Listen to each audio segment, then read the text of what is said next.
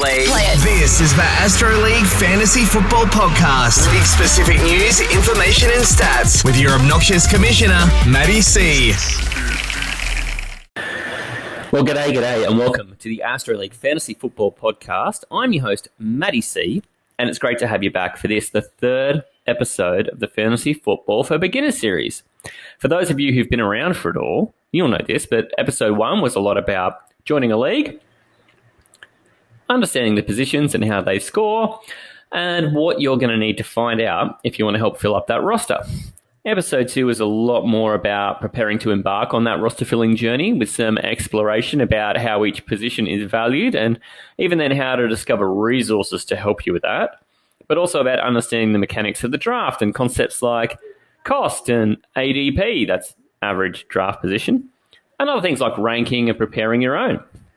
We talked a bit about different kinds of mock drafts too, and we ended with some homework. now, I also did an episode 2.5 which helped with that homework, so hopefully you've caught that. And if you haven't, all of those episodes are available right now everywhere you get podcasts, including wherever you found this one.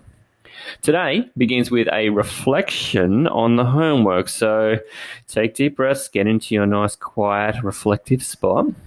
Because what we're looking to do is build confidence on it as your starting point, knowing that you'll do the same kind of process to fuel your team on draft day. And we'll cover some more depths on players today, too. We're going to leave today feeling ready to do more mock drafts. We're going to leave today with a readiness to draft for reals before episode four approaches. And that's going to be much more about the rigors of your first fantasy campaign and jumping through all those hoops to negotiate players having things like bye weeks or the scourge of the fantasy football injury gods and you know other parts of fantasy life like dropping players, adding players, trading, all those season evolutionary things. But let's begin at the beginning. Everything we cover here is going to be with reference to us being in a 10 team league. Our league is going to have nine starters, five on the bench, and PPR scoring. So if this series is helping at all, hopefully that made sense. And if it is a little foggy still, which is you know, fair enough, let's face it, this is a bit like learning a new language. Your nine starters are going to be the parts of your roster that will add to your score in any week. And they're a quarterback, a running back, another running back, a wide receiver, another wide receiver, a tight end, a flexible starter, a kicker, and a defense. That's nine.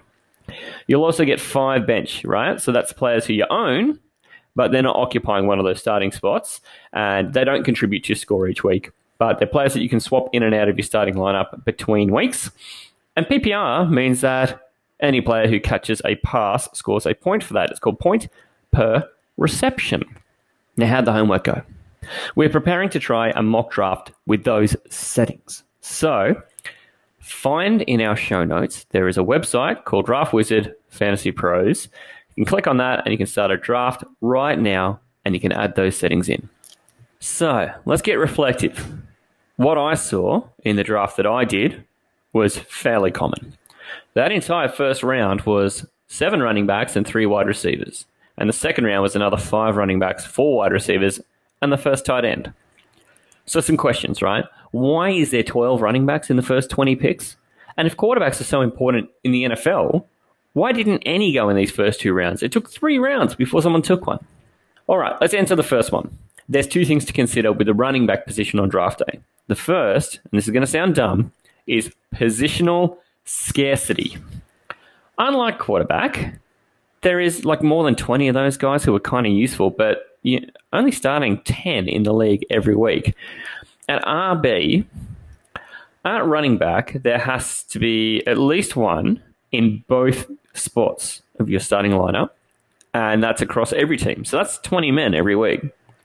But running back's also a position that receives the most contact of all your starting roles on the football field. So it's a higher risk for an injury, and that makes your player potentially do things like have to leave the game periodically, maybe have to leave the game and not come back to the game. Maybe they don't come back for multiple weeks, or, or maybe worse, they suffer that horrible thing called a season ending injury. Of teams in the NFL, though, only around half will use one running back, chiefly to complete even around 70% of the plays in a game when they're fully healthy. Now, how you measure that is something called snap counts. It's a percentage of plays that a player is on the field for. So many teams use this other thing where they get an assortment of guys to do all that work instead of just sort of one or two. They might have as many as four. And then they get called things like running back by committee or a three headed monster or a backfield timeshare or just gets called splitting carries sometimes. But I think my favorite is the fantasy quagmire. You know, it's where points go to die. Plus, this is a position that is eligible to start in your flexible starter. So, truly, you're going to want to have three or more of the top 25 guys to be just a little bit above average. So, yeah, running backs all of a sudden get scarce. Secondly, the teams who do use one back to do that like 60 or 70% of the work are offering you up guaranteed opportunity. That guy's touching the ball a lot. He's on the field a lot. He's exposed to opportunities for good things to happen. You'll hear people in fantasy debate if this guy or that guy is more talented. That's a subjective conversation. It's harder to argue with volume of opportunity because plenty of less talented guys who got big opportunities and won people their fantasy leagues. So you see running backs like McCaffrey and Kamara, Barkley and Cook, Henry and Elliott and Chubb all go pretty quickly because that's why they're proven to get that opportunity. Okay, but what if your turn to pick arrives and either none of those guys are left, or maybe there's one or two, but they're the ones you don't know as much about and you just don't trust them? Well, great question, because you can pick none of them and that's 100% fine. It means some other things must be true, like that either there's, you know, another running back you like more who hasn't been picked and you can just go get him right now you wouldn't get any argument from me either. You know, one team is going to be the champion and nine won't be. And it's just so much easier to stomach being part of that motley crew of nine if you are, you know, losing with players you like than losing with a team full of players that some knob fantasy analyst algorithm has shoved in front of you. It also might mean, too, that there's actually some super high quality wide receivers just sitting there, ripe for the picking. And I mean, we're not talking good wide receivers, we're talking great the Davante Adamses, the Tyreek Hills, the DeAndre Hopkinses, the Michael Thomases, all these guys' names end in S. The Stefon Diggses, the DK Metcalves. Ooh, Metcalves, that's fun. The Amari Coopers. There's a whole ute load of fair dinkum great wide receivers, and it's definitely not a bad strategy to scoop up one of them and then come back in the next round with fresh eyes for running back if you don't trust the guys who are there when you come up. But top running backs touch the ball less often than quarterbacks, generally more than wide receivers. The upside for wide receivers, though, is that they average far more points per touch, as generally the ball is passed forwards to them, and it often results in the point for the catch, but also they haven't even touched the ball until it's gotten some distance past the line of scrimmage. And from the point they catch it, they get credit for the distance the ball's traveled, plus whatever extra yards they add onto it after they've caught it. So their points per touch are higher, but they're just likely to touch it less. You see running backs who will often get the ball, and it'll be something where the quarterback turns around, runs back a few steps, hands it off to a running back. He's got to then charge back up to where the quarterback started with it just to get to zero. And he doesn't actually start getting yards until after he passes the line where the ball started. So he gets a lot of touches, but he has to do a lot of working before he starts scoring points from doing that being that there is usually less than a handful of running backs who can score as much as those sort of middling quarterbacks. If you can get one of them, you're really in a great position because as a starting guy, that's a premium position in your roster. It kind of powers up that first running spot like a second quarterback. Now, we haven't addressed why the quarterbacks take so long to start getting picked. We just talked a lot about them in comparison, but we didn't really talk about them as players. They've got the opposite problem. They have positional abundance.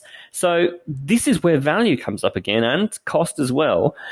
Like running backs, there's a couple of quarterbacks that you might expect to be better producers than average. The boom guys, fellas who can win you a week, like Mahomes, Josh Allen, Lamar Jackson, Kyler Murray, maybe Aaron Rodgers in there too. But pretty quickly, the gap between that very top lot of guys and the ones who score about the same as everyone else kind of comes quickly. So the question becomes is it worth using that far earlier choice to pick a guy who might score a little more than, you know, the middle of the pack guys? If it means using a choice where you could get a guy who's clearly better than the average at their position in any of those other ones, like a running back, a tight end, or even a wide receiver. You know, there's some of these guys are going to be clearly much more valuable than the average guy. So why not do that? There probably is no wrong answer because if you want Patrick Mahomes and you have to use your second or your third round pick to make sure he's on your team, that's a worthwhile cost because that's how much you value him. He's definitely a sexier option than the 12th running back or the 14th receiver. He's more worthwhile to your team, though? Yeah, I think a lot would contend that he's not, but I think that's the beauty of fantasy football because you could be wrong. Well, I could be wrong. In fact, in some instances, we might even both be wrong. So I think the cool thing about the mock draft is it kind of gives you a window of what to expect. And if you've mock drafted this and you've had the experience I just had, seven running backs, three wide receivers, nothing else in the first round, you can even get through the second round, no quarterbacks yet, and really only one tight end going. That's probably typical of what you're going to see when you draft for keeps. These supercharged running backs are guys who are on the field a lot they will run the ball maybe more than 15 times. They're going to catch the ball some too, which is pretty valuable in leagues that have a point per reception scoring of any sort. But sometimes you'll find that they're threats to get the touchdown on the ground by running it in, or even by being somebody who catches it and crosses the line with it. The other thing too here is that the wide receivers at the top are generally on very successful teams who win games with a big chunk of the total passing attempts going their way. For instance, if you've got a quarterback who's throwing you know, 50 passes in a game, one of these guys might end up with between 10 and 15 of those attempts coming to them. Like, that's a pretty big share. The quarterbacks at this pointy end, they had better be worth missing out on one of those guys because you're going to see a lot of analysts say that if you're in doubt about quarterback and you're not quite sure whether you should take them straight away or not, it's actually better to wait. And I would be a proponent of that too. The first round for me, I think you need to take a player that you're confident in. It's going to be the highest cost you'll pay for a member of your squad at all. So you need it to be as certain as you can that you're going to get an absolute legend who can return the investment value you just put into them because this is like a stock market. There is a lot of strategies around this. In the first three or four rounds, I think to me, you've got to look to leave those couple of rounds with the most slam dunk prospects. Players who will suit up for your team with no question every single week, except for that one week where they have to have a bye. You're going to hear analysts saying about going and getting two or three running backs here to counteract that injury risk. You're going to hear analysts who are proponents of a strategy that goes the other way called zero RB. Yep. No, you're thinking right that's where the emphasis is on other positions, and you might just take one running back in that zone. But the mindset being just take a whole bunch of running backs in the middle sort of rounds, maybe five, six, seven, eight, nine, hoping that they will outperform the cost of those lower picks, and you'll get all the value that you invested in your top picks. Plus, these guys who you pick lower outperforming their costs. So, you hear all kinds of different ideas and schools of thought. My advice listen to all of them. But don't be set on one path only. In my experiences over recent years, I've really wanted a piece of running backs in the first round of most of my drafts. And it's kind of my check first habit. I don't always take one, but it's 100% the first thing I check. Those first three to four rounds, I'm truly looking for the most can't miss because I'll take those more calculated risks later when that cost is lower the chance for a player to outperform their cost is so much greater when you pay less for them. After that fifth round, to me, that's where I think that tipping point comes. The change is on because about 50 guys are gone. And you're looking at people who will be on the fringe of your starting lineup. You're likely to have a couple of running backs or a couple of wide receivers. You might have one of those single starter positions, your quarterback or your tight end, and you're looking to fill the other one of those and maybe a flex you might be continuing to build your depth as well at some of those other two starter positions, the running backs and the wide receivers to insulate against injuries, or maybe even just start to take a shot on a guy you think might just go bang. This mock draft that I did in the previous episode, where I was sort of helping with the homework, I just gone and picked from slot number eight in the first round. It also meant that in the second round, I was picking third. So I took running back Ezekiel Elliott on the way up the first round at pick eight. And then guys who were ninth and tenth picked, they then picked first and second in the next round. And then boom, it was my turn. And to balance out my team, it was kind of good luck. There was a fellow there, a wide receiver, who I just thought was absolutely the best player at the position. And oh, he made me really, really interested. And I think in usual world, I would have taken the running back who was making me feel that way as well. But for the purpose of being a mock draft and knowing that this is a safe space to try different things, I went out and took the wide receiver, a fellow named Stefon Diggs. He led the entire NFL in catches by a wide receiver last year. And in a league where you're going to get a point for every time someone makes a catch, I just thought that was too good to pass up. So here I am with a running back and a wide receiver, and then a long break. Seven guys to pick after me in the second round, and those seven guys to pick before me again in the third round. And there I was on my way back watching the first quarterback go finally, two more tight ends go. And by this point, I've got back and it's the 28th pick of the draft, is my choice. And there's already been 13 running backs gone. It's unbelievable. Three tight ends have gone, and Patrick Mahomes, the number one quarterback. For me, this made the decision making process super simple. The one quarterback who I could have felt comfortable spending my third choice of building my team on was gone, unavailable to me. Of the tight ends who were gone, there were three of them. Only two of them to me felt like I would consider spending that high of a pick on either of them, and that's Travis Kelce and George Kittle. They were both gone, and so was Darren Waller what it meant to me was that it really distilled it down to being I just need to check running back and wide receiver now.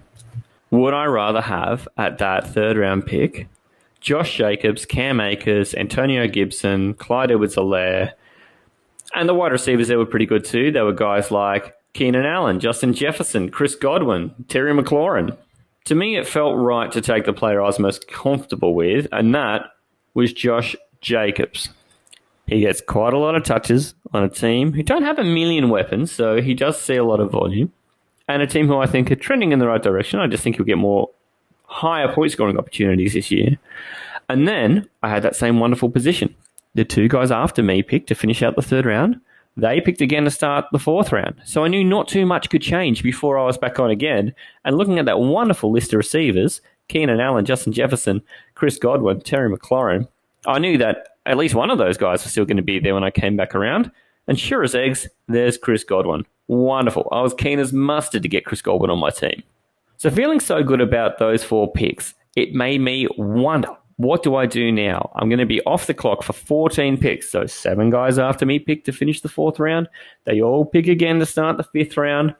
At this point, I felt really nice and balanced with two running backs and two wide receivers. So, it gave me the opportunity to once again have a quick look at all positions. I felt pretty happy with who was at quarterback. I knew that, gee, if things broke my way, I could get Lamar Jackson at the quarterback in the next round and go and scoop up the other single starter right here, his teammate Mark Andrews. This is something that we haven't really explored a whole heap, and it's called stacking. The idea is that you can get the quarterback for a player who also catches the ball and roster both of them. That way, when the quarterback passes a touchdown to that player, you get the four point passing touchdown for the quarterback. You also get the six point receiving touchdown for the running back, wide receiver, or tight end who scores the touchdown. That was my thinking when I took Mark Andrews. Either way, at this point, there hadn't been another tight end taken since Darren Waller was taken, the pick before me in the third round. So it's been over two rounds since the tight end had gone. And Andrews had just been sitting there the whole time. So there were two reasons to take him. And even though Lamar Jackson went the very pick before me in the sixth round. He was one of the four players that went in between me taking my fifth round pick and coming back on the clock in the sixth round. It did mean, though, that there were still some plenty great guys, people who I had seen who were available to me in the late part of the fifth round, who I could feel comfortable with being my flex option. It also meant for me, I thought I could afford to take a little bit of risk here because I already had two running backs and two wide receivers. I got my tight ends sorted out. And now, with that excellent quarterback gone, it was starting to get into the the the bottom part of the better quarterbacks. I was happy to wait for them. So I took Brandon Aiyuk, who was a wide receiver at the San Francisco 49ers, knowing that he's the kind of player who can have some of those quieter days, but when he goes bang, he goes bang. Then the draft runs away from me again. It comes back to me in the seventh round. I've already started taking my calculated risks at the start of the sixth round, but I felt in the seventh round it was probably a slightly more safe pick. A guy who's had some injury concerns, but he did have a great track record of performance when healthy. And his team didn't add another running back in free agency. This is Myles Gaskin, the running back at the Miami Dolphins. I felt like there's a little bit of risk in that, but he's definitely not nearly as risky as taking Brandon Aiyuk in the round before. By the time it turned around the end of the seventh round and back up the eighth round, and I saw Russell Wilson sitting right there, ripe for the picking, probably the last of the great quarterbacks just sitting there. And it's the eighth round. We're more than halfway down the draft. I just thought that was too good to pass up. The other players that I took from here then were fellas who didn't cost me a whole lot because they're rounds 9, 10, 11, and 12. But any one of them turns out to be something that could fit into my starting lineup week after week. They've more than paid off what they cost me. And they could become guys who I could trade in the future. Guys like AJ Dillon, who backs up the running back at Green Bay, a fellow named Aaron Jones. I also took Damien Harris, a running back from New England, in the 10th round, who's a starting running back on a team which its offense really didn't have a great year last year, but I'm hoping for better stuff. And if it doesn't work out, it's not so bad. It's my 10th pick. Latavius Murray, who backs up the number one picked player in the entire draft, Alvin Kamara. So, you know, if anything happens to Kamara, all of a sudden Latavius Murray is a top five running back. And then Jamison Crowder, who is a higher volume wide receiver from the Jets. Jets, obviously, not one of the most exciting teams out there, but the kind of guy who, if I just needed someone to start on a bye week, he could do the job. In my last two rounds, it was all just defenses and kickers. I scooped up the 49ers, who are a known, pretty decent defense, and the Chiefs kicker, Harrison Butker. He's going to be in scoring position, often thanks to his quarterback and the rest of that offense. Not thinking too hard there. But what it is, though, is that it's important to remember a couple of things. One, the moment you refresh that screen or you walk away from it and come back, the team's just gone. So if it's excellent or shitty, if you're happy or you're not, doesn't matter. It's not for keeps. And two, it was practice, right? And to get better and to get more comfy, you want to do more practice. If you found your first mock draft experience to be, I don't know, fast, a bit overwhelming, then you made some hasty decisions, you'll clearly benefit from more practice to help build comfort in expectation to slow that process down. If you didn't find it to be such a blur, then you might already have a great advantage, and the practice will help you press on that advantage. So, my ask is that you try another one really soon. We've seen these unsigned players start to find homes, and then we're going to see the rookie players find their homes in the NFL draft too. And then any unsigned players who are left are going to find their homes right before the season starts. So as this information evolves, so does the mock draft information, so does average draft position, so does rankings by analysts on websites, and so does the value in the market and how much it will cost you. So all these things click together like Lego. Do this exercise again in maybe a week or maybe a fortnight and maybe again in a month. And you might see things like Davante Adams, Christian McCaffrey, Alvin Kamara. Those outlooks might not change much, but you might see changes to guys like Aaron Jones, who just signed an uh, extension at Green Bay. You might see differences for guys like Kenyan Drake, who hasn't signed somewhere, James Conner, Leonard Fournette, Juju, who just signed a one year deal. So before we wrap, in this show, we've looked all the way back at mock drafting as an experiment and feeling out that environment when you're building your team in that time vacuum. We've looked at decision making in all three stages of the draft too the solid start, the more risk in the middle, and the fill your gaps at the end. I think if you couple this with the first two shows exploring rules, rosters, settings, scoring, preparing to draft, all of a sudden now I think you're going to be in a great spot to continue that practice and draft a team you're going to be happy with and one that can compete. I've really been enjoying presenting this whole nuts and bolts approach for beginners. And I've just got one last point of emphasis before we wrap up today. And it's around how you rank players for yourself. We did talk about finding an analyst that you trust or a website that has a consensus that you can use as a base and start to tweak from there as you like. I do this in a really general sense. To me, say at quarterback, I'd group that top couple together and say to me, their value's so similar that if any of them are available at a certain cost, like, you know, Josh Allen or Kyler Murray, you know, to me, they're practically the same player. So if one or other is available at a round where I'm happy, maybe the fourth, I'll just ground one. But then the tier below might be guys like, oh, I don't know, Russell Wilson, Tom Brady, Dak Prescott. Well, maybe I'm not happy to spend a fourth or a fifth round pick on them. They might need to be later. And then the Matt Ryans, Matt Staffords, Jalen Hurtses, maybe I have to go even later again. And I just bunch them together thinking they're essentially the same. So they're going to cost the same in my mind. Now I don't need to worry too much about which one I get.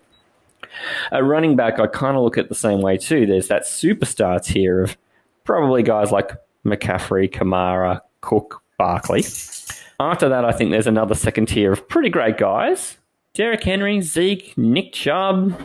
And you can decide if they're in the same tier or not, but others like Jonathan Taylor, Josh Jacobs, Austin Ekeler, David Montgomery, J.K. Dobbins. They might be in the same tier, or you might break them off into another, but then there'll be another tier after them, and after that. And I do these breaks at each of the positions. I do it at quarterback. I've talked about it at running back, but I also do these at wide receiver and at tight end. I just get the list of players ranked from the person who I trust the most, and I start to draw lines between where I feel like there's a gap between the guy in the tier above and who the next guy is who doesn't quite make it into that group. And it might mean that I have to sort of draw an arrow from one guy up into a tier or down out of a tier if I don't 100% agree with a guy whose rankings are pulled out. But I think that if you can find a way to group the quality of expected return for the cost that you would spend on these players and just bundle them into groups of people you think are about the same, you're going to feel a lot of satisfaction more often than not with how you draft however you want to rank them, have opinions on around about the first 20 quarterbacks, and same for tight ends, about 20. Have opinions on the first 50 at running back and wide receiver. You don't even have to know a lot about all of them, but just decide if there's someone you think is worthwhile or not, and around about what it would take for that player to be on your team. You'll learn a lot about more of them as the season unfolds, but that's a superb place to start. You don't have to have intimate knowledge. You do want to have an opinion, though. And that's it. Do I like them? Do I not? How much would I be happy to spend if they had to be on my team? There is a cost that you'd find acceptable. You know what I mean? And know what it is. In our next show in the series, I'd like to talk to you more as a seasoned mock drafter, someone who's done maybe three or more since this show. The link to that site is in the show notes, and I'll run through the settings again right now. You need one quarterback, two running backs, two wide receivers. You're going to need to drop that from three to two. You're going to need one tight end. The next column over, the flex. There's nothing selected. You're just going to need to choose one that says WRRB. In the third one across, you've got a kicker, you've got a defense. The bench will say six, you've got to drop it to five. The scoring should be set as PPR. We want it to be a snake draft, and I'd like you to use a 60 second clock. In the next show, take that screenshot of your favorite of the mock drafts. You can delete the other ones, but, but take a screenshot after all of them, keep your favorite, and let's pretend that is your team for keeps. Because then I want to look at the in season decisions, and it's just best done with a roster, no matter how that roster looks. So, look, thanks for joining me for this great series of fantasy football for beginners. I hope this is really proving helpful. If you have questions, you want to talk to somebody about your ideas, you want to just talk about fantasy football in general, we're on Instagram. We're on Facebook at Astro League Podcast. We are also on Twitter at Astro League Pod. Shoot us a message. Comment on a post. We'll chat. There's always one of us around, always happy to talk. One of the best bits of this platform is that it's a great conversation starter. And if anyone does take up playing this season who hasn't before, or you just haven't for a while, you're going to find this community. It's all about helping people to join and sharing the fun. So I'll see you for episode four, where we explore the post draft experience, being an owner for legitimate football glory. We'll have a look at what there is to navigate in the season with that screenshot of your favorite mock draft. So come back and join me. It'll be Tuesday's show next week. The show late week this week is going to be great. I'm going to have special guest Marky Mark. He is the owner of the 2019 Astro League champion side going for tour. And he and I are going to talk about a couple of the biggest free agent signings and what their impact in fantasy might be. We'll cover a couple of quarterbacks, some running backs, a bunch of wide receivers, and maybe even a tight end. So come and join me. I'm going to have Marky Mark come through later in the week. We haven't talked to him since way back around New Year when we were talking to him about Dynasty League football and what it'd be like to join in there. So come and join. I'll see you all. That's a Friday show, and then I'll be back for the Fantasy Football for Beginners wrap up on Tuesday next week. All right, I'm Matty C, and I'm signing out. Hooroo! Play. Play it. This is the Astro League Fantasy Football Podcast. League specific news, information, and stats with your obnoxious commissioner, Matty C.